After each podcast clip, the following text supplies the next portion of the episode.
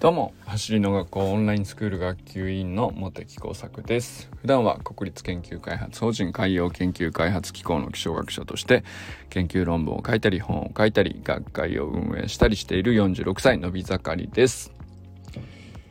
今日はですね偉大なマジックにはトラブルがつきものっていうセリフが僕大好きで、まあ、そういうことあるよねっていうイベントとか見に行くとなんかちょっとしたトラブルとかちょいちょいあるじゃないですか。なんかそういうのをどうあのエンタメに変えちゃうかみたいなところを見るのが あのすごく好きなんですけど、えー、昨日ですねあの一律大野球部さんのあのまあ一緒にね走りの学校の YouTube 見てスプリント一緒にたまにねトレーニングしたりとかっていう機会があるんですけど。でまあそのつながりで知り合いになった人からあのちょっとお誘いをいただいて、えー、横浜のパシフィコ横浜っていうところでなんかねあの国連の機関なんですけど食世界食糧デーみたいななんかあのなんだっけ？IFAD 国際農業。何機関だったかな？何の略だったか忘れちゃった。でも国連のなんかえっ、と持続可能な食料自給自給とは限らないか。食料供給みたいなことをなんかテーマにしたあのイベントをまあその一律大の学生さんも主催に関わってて、まあ、発表もあれプレゼンもあったし、えー、なんだろう進行とかもやったりなんかそういうのがあってでなんか面白そうなイベントだったんでまあその野球部でのスプリントでのつながりもあったからあのせっかくなんでじゃあ行くわっつって参加しに行ったんですけどであのいわゆるハイブリッド開催っていうのかな？あのオンラインで海外からあのプレゼンで参加する方もいらっしゃったし、えー、その会場でねパシフィコ横浜って結構立派な会場なんですけどなかなか立派な会場自体にあのお客さん集まってっていうなかなかの、うん、規模のイベントですね。なんか久しぶりにこういうの出たなと思って。でしかもその以前だったらその会場立派な会場に集まってうんと開催されていただけだろうなと思えるものがなんかちゃんとねそのオンラインで海外からもあの参加されてプレゼンまでそのプレゼンテーションをやる人もオンラインだったりとかっていう。あとはその視聴自体もオンラインだけを視聴してる参加者もいらっしゃったりとか。なんかそういう意味ですごいちゃんとハイブリッドな形で、えーと、開催されているイベントだったんですけど。まあでもやっぱりそういうレベルの高いことにトライするとでしかもそのえーと、もちろんねその国連の機関なので大人の方しっかりした方も関わってらっしゃいますし機材もすごくちゃんとセットされてますけど一方ではそのまあインターン生っていう形なんですけどその一律大学の学生さんとかも、まあ、かなり中準備の中核を担っていたりする感じなので。その完全にねそういうイベントバッチリを長年やってきましたよっていう人はまあいないわけなので世の中にまだね。だからまあみんなその手探りでよりハイレベルな何て言うかハイブリッドなイベントでより多くの人に届けるっていうことに挑戦している企画だなと、まあ、まずね思ったんですよ。中身自体も素晴らしかったんですけどあのそれもそうなんだけどやっぱりあの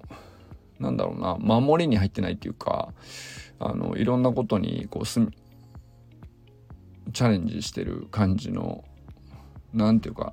魂を感じるね企画だなとイベントを見て思ったんですけど。でまあやっぱりそういう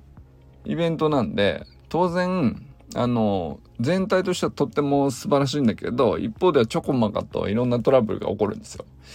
でなんかあのまあ音声がうまくちょっと切り替わらなかったりとかその海外からの発表者の音声があの一部にうまく入らなかったりとかこちらからの音声が聞こえたり聞こえなかったりとかまああるじゃないですか。よくあることだと思うんですけどこれってそのただねそのオンラインミーティングを1対1でやるとかあの、ズームでやり、全員がオンラインっていうだけだったら割とみんなね、慣れてきたと思うし、じゃあ、そうじゃなくて、えっ、ー、と、全員が対面だけっていうんだったら、それはそれでね、ある程度経験のある人だったらどういうふうに進行するとかっていうのもあると思うんですけど、参加者にもオンラインがいて、プレゼンテーターにもオンラインがいて、で、なおかつ参加者にも対面でこう、その会場に集まっている人と、プレゼンテーターにも会場に来て喋っている人がいるっていう、この4パターンをきちんと融合させて、えー、どのカテゴリーの人にもあのちゃんと音と映像が届く形で。でどの人が喋る時にはこっちに切り替えるみたいなことっていうのをあの本当にスムーズにトラブルなくできるっていうのはまだだいぶ先かなとは思いますけどでもやっぱりそこにちゃんとチャレンジしなかったらあのできるようになっていかないと思うんですよね。でそこにすごくまずねそれにトライしているっていうこと自体になんかすごい好印象というかあすごいなと思いましたよね。ででなおかつうんというプレゼンテーターの方で、えっと、バングラディッシュから参加されてた方がいらっしゃってでグラミン・ユー・グレナさんっていうあのまあベンチャー企業って言っても結構なサイズのもう会社さんなんですけど、まあ、バングラディッシュであのもやしの種を作ってる。豆ですね。あのまあ日本に輸出するためのもやしのなんだ種っていうのか豆っていうのかをバングラディッシュで栽培するということを取り組んでらっしゃる会社の取り組みがあって。でそれどういう趣旨の取り組みかっていうのはまあちょっと置いとくんですけどまあ当然その通信環境もあればあのいろいろあってちょっとその方のうんとなんだろうプレゼンテーションに入る前にちょっとあの機材の切り替えがうまくいかなかったりとかあのあれってなっちゃったんですね。でその時にあのまあ当然ねそのまあない方がいいっちゃいいんですよね。ない方がいいっちゃいいんだけど、あの、やっと繋がった時に、あの、会場も、うん、プレゼンテーターの、その、会社の社長さんも、あ、繋がったってやっとなって、そこでなんかまず、その、プレゼン聞く上での気分がすごく上がった感じになって、すごいいいなと思ったんですよね。これと、これでトラブルあったおかげですごくなんか、あの、中身やっと聞けるっていうなんか、あの、じらされた分だけ楽しみになって聞けるっていうのも、なんか、それはそれですごい意味あったなと思ったりして。で、なおかつ、うんと、また素晴らしいなと思ったのが、その、プレゼンテーターの社長さんの方がですね まあ、バングラディッシュじゃこんなトラブルもう日常茶飯事だからみたいな感じで、あのー、やっと声聞こえたねみたいな、そういうこう、入りから入って、いや、ほんと最初は、あの、音声全くない中で、あの、口パクパクしてるみたいのが、あの、スクリーンに映っちゃってるみたいな感じだったんですけど、で、まあ、あの、進行してる学生さんからすればさ、やっぱ焦るじゃないなんか社長さんが、あの、お待たせしてしまって、みたいな感じになってるところに、あの、ポンとその一言が入ってくるから、すごく、あ、さすがだなと、なんかね、その、遠くバングラディッシュまで行って、えー、志のある取り組みとしての、うんと、ね、現、バングラディッシュ現地の農民の方の収入も上がりながら、日本にとっても、ちゃんとメリットのある取り組みとしてビジネスで持続可能にしていくっていう、まあ、すごい、あの、美しい話っていうか、よくできてるなって、本当に中身も素晴らしかったんですけど、まあ、その中身がすごく逆にね、そのトラブルによって引き立つくらいの 勢いだったんですよね。なんか、それ見てて、あの本当トラブルって、なきゃないに越したことないんだけど、あのすごく、あった方が良かったんじゃないの？結果的にっていうぐらいね、思えることも実際本当にあるなと。思う、久々にこういうこと思ったなと思ったんですよ。で、これ偉大なマジックにはトラブルがつきものっていう決め台詞をね、あの、いつも僕はね、思い浮かべてしまうんですよね。なんかそういう場面に出くわした時に、あ、なんか素敵な発表だったなっていう時に、こう、偉大なプレゼンにはとか、偉大なイベントにはトラブルがつきものみたいな感じで、勝手に頭の中で僕はそのセリフを当ててるんですけど、で、このセリフ誰が言ってるかっていうと、あの、ディズニーランドで、あの、マジックランプシアターっていうだ、あの、コーナーがあるんですけど、知ってますかね？なんかあの、アラジンの ストーリーをこう、いろいろ、ね、あの、やるときにこう、インチキマジシャンが、あの、出てきて、あの、いろんな手品をやろうとするんだけど、なんか、まあ、お笑いのためのちょっとコーナーですよね。なんか、あれ、うまくいかないみたいな。あの、最初ちょっと笑いを取って、で、後半でね、その、ジニーが出てきて、まあ、その、後半を盛り上げるための前半の、まあ、前座に近いようなパートがあるんですけど、まあ、そこで、そのインチキ手品師みたいな、その、おじさんが出てきて、その人が繰り返し繰り返し、偉大なマジックにはトラブルがつきもので、まあ、うまくいかないのは、それの、ね、前振りだよみたいな、言い訳をするっていうね、セリフなんですけど、でもそれ実際でも、そのおじさんにとっては言い訳のセリフなんだけど、ショー全体としては、本当にその、なんていうの、えー、全然うまくいってないじゃんとか、トラブル、トラブってて、何それっていうパートがあることで、こう、後半の、うん、素敵なパートが、あの、振りが効いてて、より面白くなるっていうか、あの、ああ、よかった、スッキリってなるっていうね。無事終われたわっていう感じにしていくためには、その前半のグダグダが必要みたいな、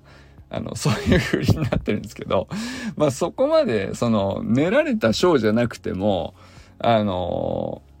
まあ生もののイベントだったら、あの、必ずちょこちょこ、そのうまくいかないことって必ずあるじゃないですか。で、それをなんかそういう風に、あの、すぐ、なんていうの、トラブルに対して、あ、怒っちゃってごめんなさいっていう方に、あの、謝る方に意識を持っていくと、あの、なんだろうな、失敗しちゃったなっていう記憶だけになっちゃうと思うんだけど、あの、で、その見てる方もね、トラブル、トラブル早く解決しないかなっていうところだけでいくと、自分が主催する時もなんかトラブルが怖くなっちゃったりとかしやすいかなと思うんですけど、あの、これすげえいいセリフだなと思うんですよね。なんか人のトラブルとか自分がやってて起こしちゃううまくいかないこととかも、基本的にはね、このセリフを当てておくっていう。みたいなマジックにはトラブルがつきもので、で、い、いつ、その あの、スッキリするかはわかりませんけど、まあ、いずれそのトラブルが、あの、振りとなって効いてきて、うんと、まあ、最終的にはそれがあったおかげでいいいい感じになれましたってまあ時間の長さをこうどれぐらい長く取るかはいろいろですけどあの必ずねそういう時が来るじゃないですかすっきりまあねいろいろあったけどあのやってよかったねっていう感じに絶対になるわけじゃないですかそういう風にねなんか見るとあのやっぱりトラブルとかリスクとかあの取りやすくなるっていうかあのいい記憶になるなと思ったんですよね。でなんかやっぱりそのそれはね、えー、なんだろうな。イベントの主催の話なんですけどでもそれもやっぱりなんだろうな。あのやっぱスポーツでこういろいろなんていうの複数の人たちで、えー、協力して得点して勝てるか勝てないかみたいな話でも基本的にはねなんかそういうメンタリティーになってる人はこう強いなって思うんですよね。やっぱりピンチの捉え方が全然違うっていうか、やっぱりその社長さんみたいに、こんなトラブルはしょっちゅうで、むしろこれをどう生かすかに目が、目が向いてるっていう雰囲気が、こう結局プレゼンにも出てきたりするっていうのは、あのすごい学びになるっていうか、で、それはでも、例えば試合とか、あの、練習とかでもそうなんですけど、なんかうまく噛み合わねえなみたいなところをどう捉えて、でもこれは、こんなことはよくあると。で、それどうやったら、その、後半の得点につながるのか、みたいなね、あの、捉え方をしているか、そのトラブルやっちゃったやっちゃったっていうふうに、えー、ずっとこう、見ていると、こう、どんどん視野が狭くなって次のトラブルがさらにね、あの、連鎖的になっていったりとか、なりがちだと思うんですけど、その差はすごく大きいなと思ったんですよね。だからなんか、昨日見たイベント自体は直接そのスポーツでもないし走りでもなかったんだけどあのなんかうまくいかないとかあのちょっとそれリスクだなみたいなやつの捉える時の視点というかあのそういう意味ではなんかすごく久々になんかあのあこういう対処ってこう余裕あって懐深くていいなっていうのをねなんかねイベントでは感じたんですよね。まあ、例えばなんだろう練習会とか、えー、講習会とかそういうのもそうだし、えー、オンラインであってもね例えばサタデーナイトミーティングとかって毎回水物なわけじゃないですか。その共有できんのかとかその人のアカウントが分かるのかとかあのー、いろいろありますよそのもちろんね。で慣れてきて、えー、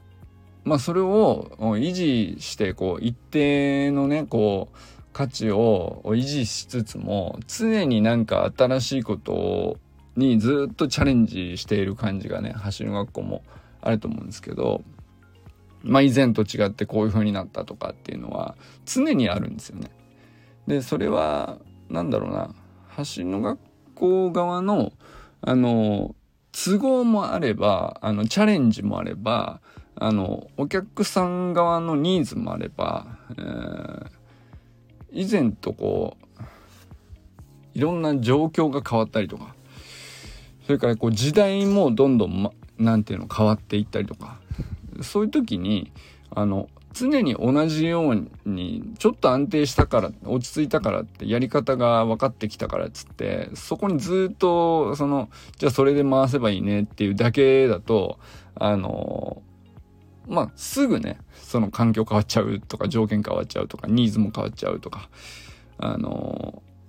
するから、まあ、常にその何らかちょっとずつチャレンジしているっていう状況がねあのやっぱりベンチャーの取り組みなんで 何が正しいかもない中でこう常にチャレンジしているから常にトラブルがあるんですよね。でもそれもまさしくねなんかあの偉大なマジックだなと思うんだよね。その必ずそのいつどれぐらい先の未来になるのか分かんないけどあの偉大なマジックが起こるんですよ。そこに対する振りでしかないって思っていると、まあ、参加する側もまあ確かにあのサービスを受ける側なんだけどあのむしろねより偉大なマジックに立ち会ってより楽しむためにはあのトラブルの捉え方とかあのすごく変わってくると思うしでまあ運営する側の視点からしてもやっぱりリスクとかチャレンチャレンジするっていうのは、まあ、常にリスクがある程度あることばっかりだと思うんですけど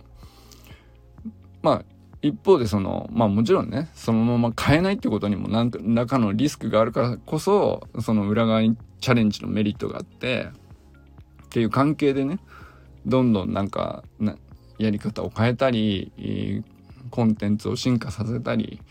いろいろしていくんだと思うんですけどあのまあそうすると必ずトラブルもあのうまくいかん思ったよりこうなっちゃうなとかまあたくさんあると思うんですけどまあでもやっぱりその失ったもの失うものがあのやっぱりちゃんと大きく捨てれないとその先の成功って絶対ないんだよねっていう。まあ当然っちゃ当然なんだけどなかなかねその普段こうこれまで通りの延長線上でいろいろなことを取り組んでいるとあの変えることのデメリットとか失うものがすごく大きく感じちゃってチャレンジできなくなっていくんだと思うんですよね普通はね。でもやっぱり偉大なマジックを起こそうとしているからこそトラブルがつきものみたいな感じで捉えられるメンタリティになっていくっていうか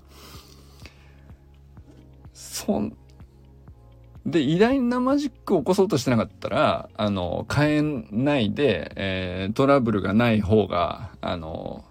まあ、正解っちゃ正解なのかもしれないですけど、まあ、より成長したり、より大きくなったり、より良くしたりっていう未来を作るのが目的なんだったら、あの、トラブルはむしろ積極的にできるだけ早く、できるだけたくさん、うんと、起こして、えー、データを取るっていうか、それでこう失ってみて失うとこういうことが起こるのかっていうことがちゃんと分かるっていうことがすげえこうその未来を作る上で大事だっていうのがね結局見えてくるっていうことなのかなと思ったりしたんですよね。やっぱりなんかこれこういうことがねなんかあのまさしくそのオンラインでは得られないことだよねっていう最たるところだなと思ったんですよね。その対面で経験しないと見えてこないことがあの昨日のイベントの中で一番まあいろんなことあったんですけどいろんな人と喋れるとかさあの会場に来たたまたま来た人たちとご挨拶したり普通いろいろ知り合いになったり直接合間に喋れたりとかっていうのはあのもちろんね今までも同じようにそういう価値あったんだけどと同時に一番何が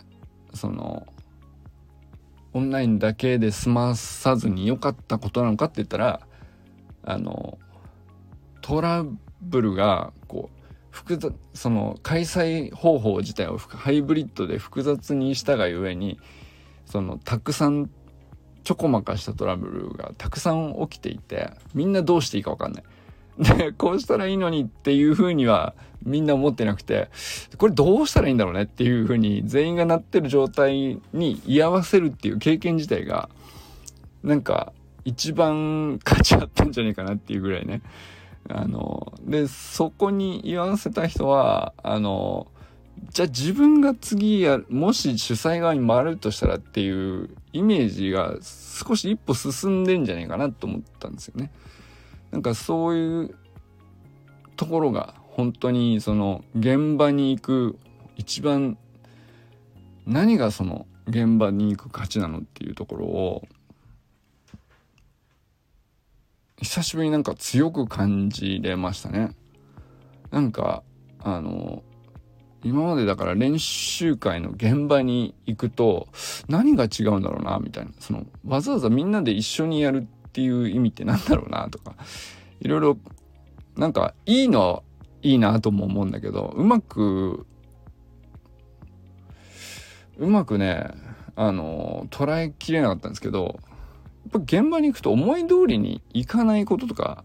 あの、いろんな人が、あの、思ったように、えー、伝わらなくて間違っちゃったりとか、トラブっちゃったりとか、集合場所違ってたりとか、ペース、その、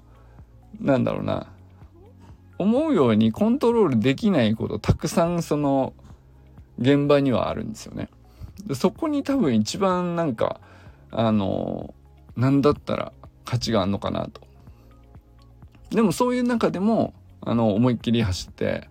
でそういう中でもどう力を発揮するのかみたいなことを自分で探してあの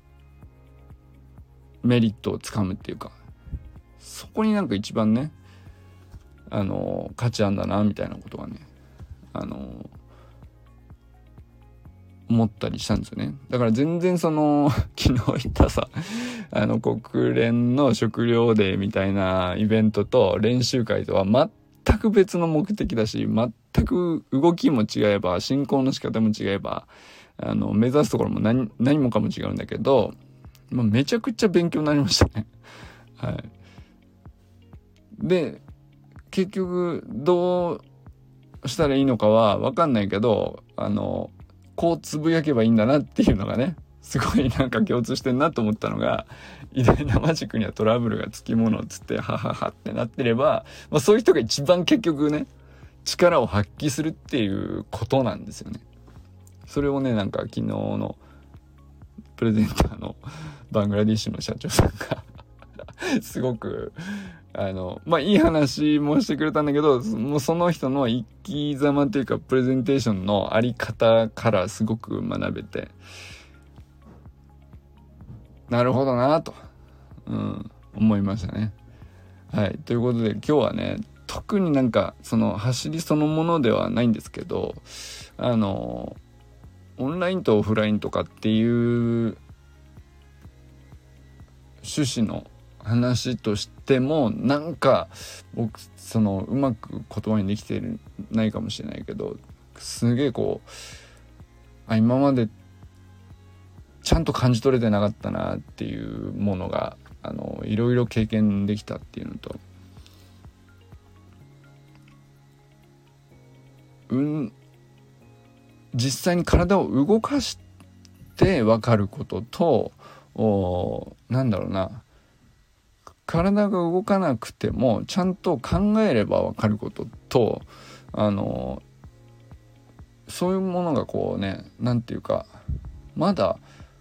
うん自分の中でねちゃんと整理できていないけどなんかそこにすごくうん自分の頭の中にもまだなんだろうな